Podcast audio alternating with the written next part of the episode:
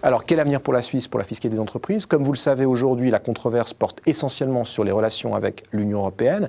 Ce qu'on peut dire d'entrée de jeu, c'est que le taux d'imposition des entreprises en Suisse est tout à fait normal par rapport à la moyenne européenne. Simplement, vous avez des statuts qui ont pour effet, en fait, de fiscaliser de manière plus avantageuse les entreprises qui reçoivent des revenus de l'étranger. En l'occurrence, on parle d'un taux privilégié de l'ordre de 11% par rapport à une moyenne ordinaire de 23 et euh, de 24% À partir de 2007, l'Union européenne a réagi face à ces régimes fiscaux et considéré en fait que ces régimes fiscaux constituaient en quelque sorte une concurrence déloyale. Et depuis cinq ans, cette pression de l'Union européenne n'a fait que s'intensifier.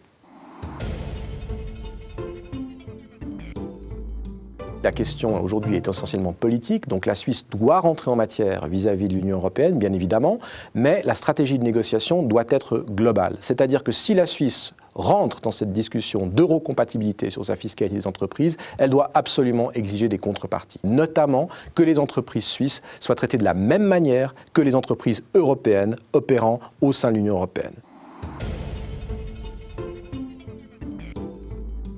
Évidemment, l'impression s'intensifie aujourd'hui, ce qui fait que la Suisse doit absolument proposer une solution qui soit eurocompatible.